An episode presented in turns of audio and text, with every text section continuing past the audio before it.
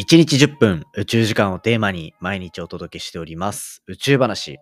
今回はブラックホールから飛び出るジェットの根元のお話をしていきたいと思います。そもそもブラックホールからジェットが出ているって何っていう話から、そもそも私たちが住んでいるこの天の川銀河っていう中心にもブラックホールがあるし、実はそこにもつながってくるお話っていうところで、地球から何十億光年って離れてるところの結構宇宙っぽい数字がたくさん出てくるワクワクする回になってますので、ぜひ最後までお付き合いください。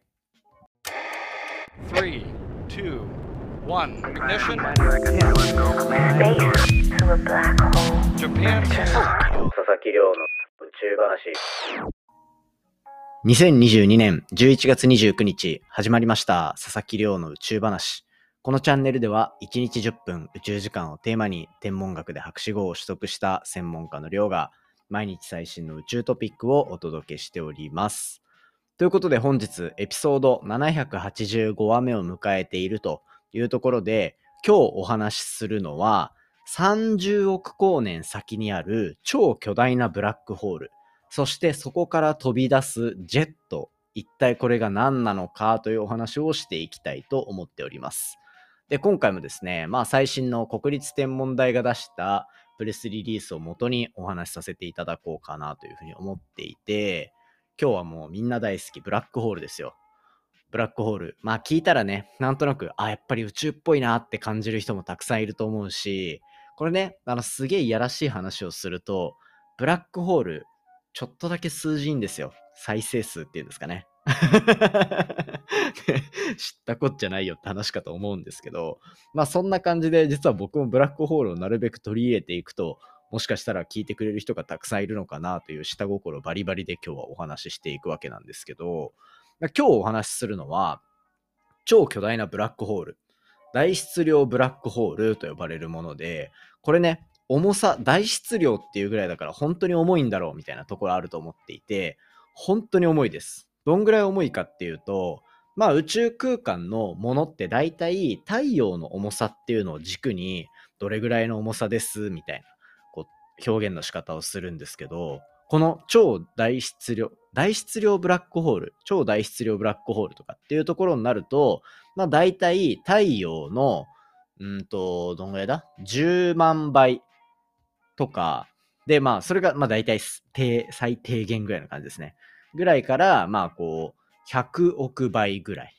っていうすごい幅広さはあったりするんですけど、そういった天体が超大質量ブラックホールっていうふうに呼ばれたりするようなところだったりします。ただね、こういう超大きなブラックホールがあったりする中で、宇宙空間にはそもそもそのブラックホールが単体で存在しているっていう場合もあるし、もっと捉えやすい状態として残っているもので言うと、これ銀河の中心にブラックホールがあるっていうパターンですね。これもちろん、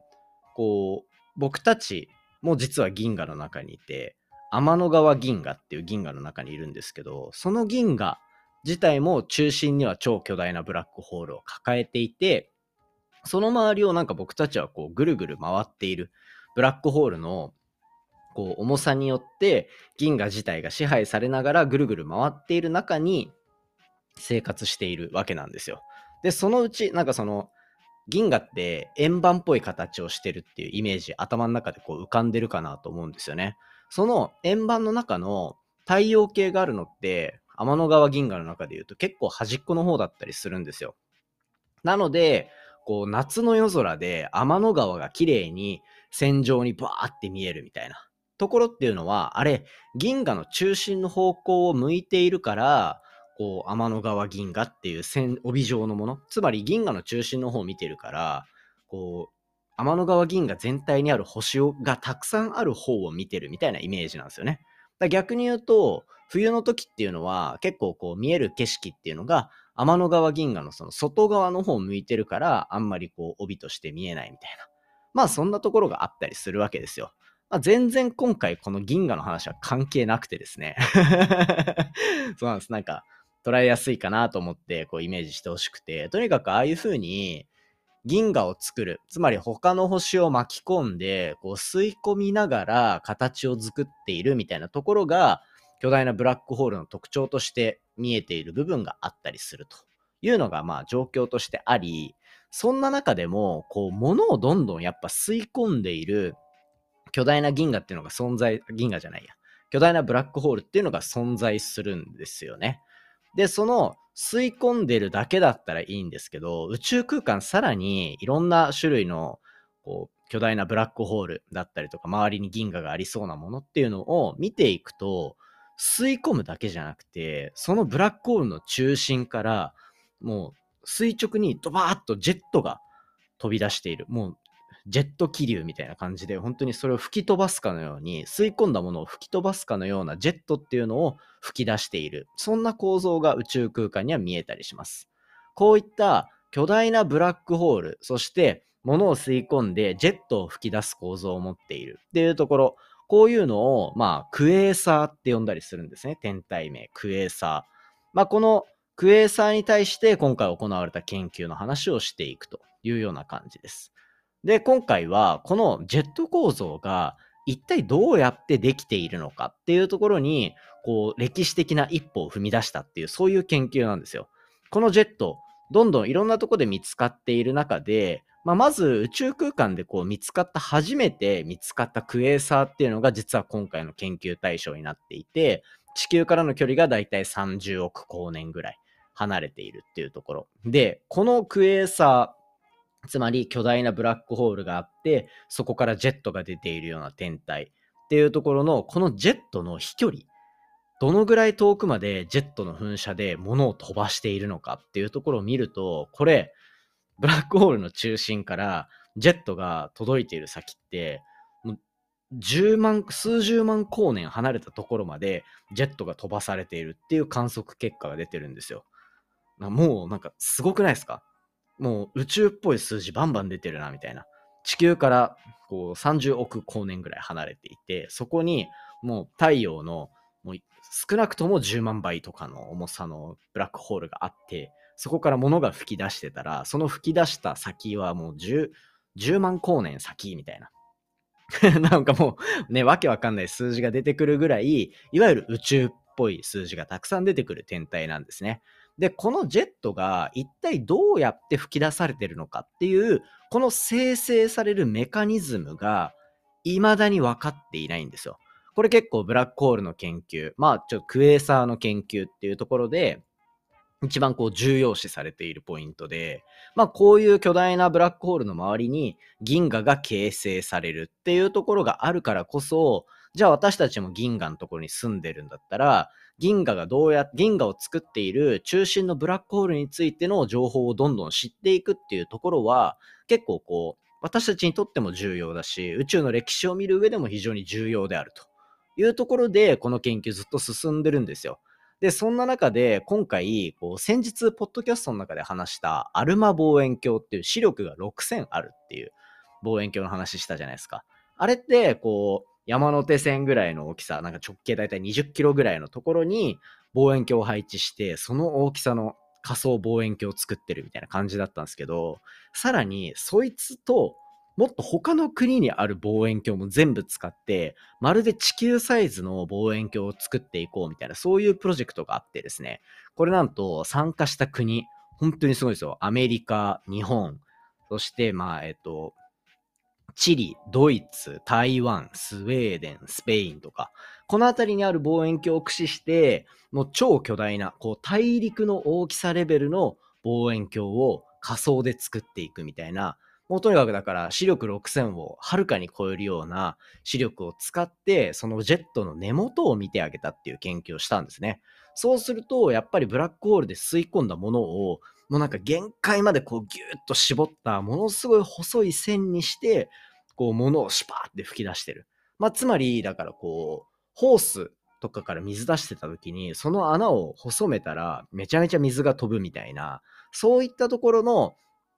現象がブラックホールのそのジェットの根元で起こっていると。じゃあなんでこんなに絞れてるのかみたいな。こんな根元までたくさん絞れてるんだっていうのが分かったけど、一体どうやってこの絞ってるっていう機構ができたのかみたいなところは、今回観測でより根元の方まで見えたから、この根元の方まで見えた情報と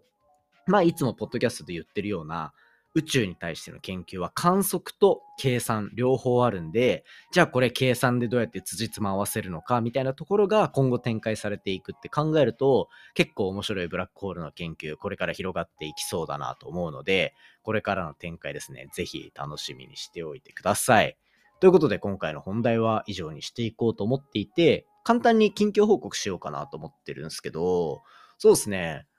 昨日一昨日で大分県とのコラボを公開させていただきました。前日はポッドキャストで話しとけばよかったと思って、すっかり忘れて気づいたら公開の時期になってしまっていたというようなところになってるんですけど、聞いていただけましたかね？なんか結構ツイッターとかでもコメントいただけてた感じがすごくしていて、本当大分県マジすげえなっていうところ、なんか時代に追いついてるなっていう感じもするし、追いついてるどころか時代を引っ張ってるっていう感じですよね。一個の県でそこまでフレキシブルに動けるんだみたいな、なんか公務員の人の動き方っていう一般的な動きのなんかベクトルと見たら全然違う、なんかちょっと最先端の IT 企業みたいな、ちょっと歴史的にもね面白く見れるような、そんな動きをしてるなっていう感じがあったので、まあ大分県の宇宙港スペースポートっていうところを中心にいろいろ展開されていってる様子とかはぜひポッドキャストで聞いていただきたいなと。なんかこう僕もいろんな方とコラボさせていただくというか、ゲスト最近出ていただいてるじゃないですか。多分なんだかんだもうここ半年ぐらい毎週誰かに出てもらってる気がするんですよね。なのでなんかこういろんな聞きながらいろんな人の話がだんだんつながってきて、日本国内で展開されてる宇宙の話めっちゃ面白いなみたいなふうに思い始めたので、なんかこうゲスト会だけのあれとか作ろうかな、プレイリストとか作ろうかなと思ってて、なんかもう過去のまで遡れないじゃないですか。けど本当にそれこそ連続で出てもらってるヒロとかもうなんてどんぐらいから出てんだろう、100話とかから出てくれてんのかなっていうような感じで、本当に準レギュラーまっしぐらって感じでやってるので、ぜひですね、なんかその後にプレイリスト出たらまた共有させていただきたいなと思ってるんで、ぜひ楽しみにしておいてください。ということでですね、で明日からまたヒロに出てもらいます多いっすねまあでも本当に彼は世界中を股にかけ、日本の宇宙産業の中では相当なキーマンになってるんで、レアな音源だと思って皆さん楽しんでください。ということで今回の放送は以上にしていきたいと思います。今回の話も面白いなと思ったら、お手元の Spotify アプリでフォローボタンの下にあるレビュー、ぜひよろしくお願いいたします。番組の感想や宇宙に関する質問については、Twitter のハッシュタグ宇宙話、または Spotify の Q&A コーナーからじゃんじゃんお寄せいただけたら嬉しいです。それではまた明日お会いしましょう。さようなら。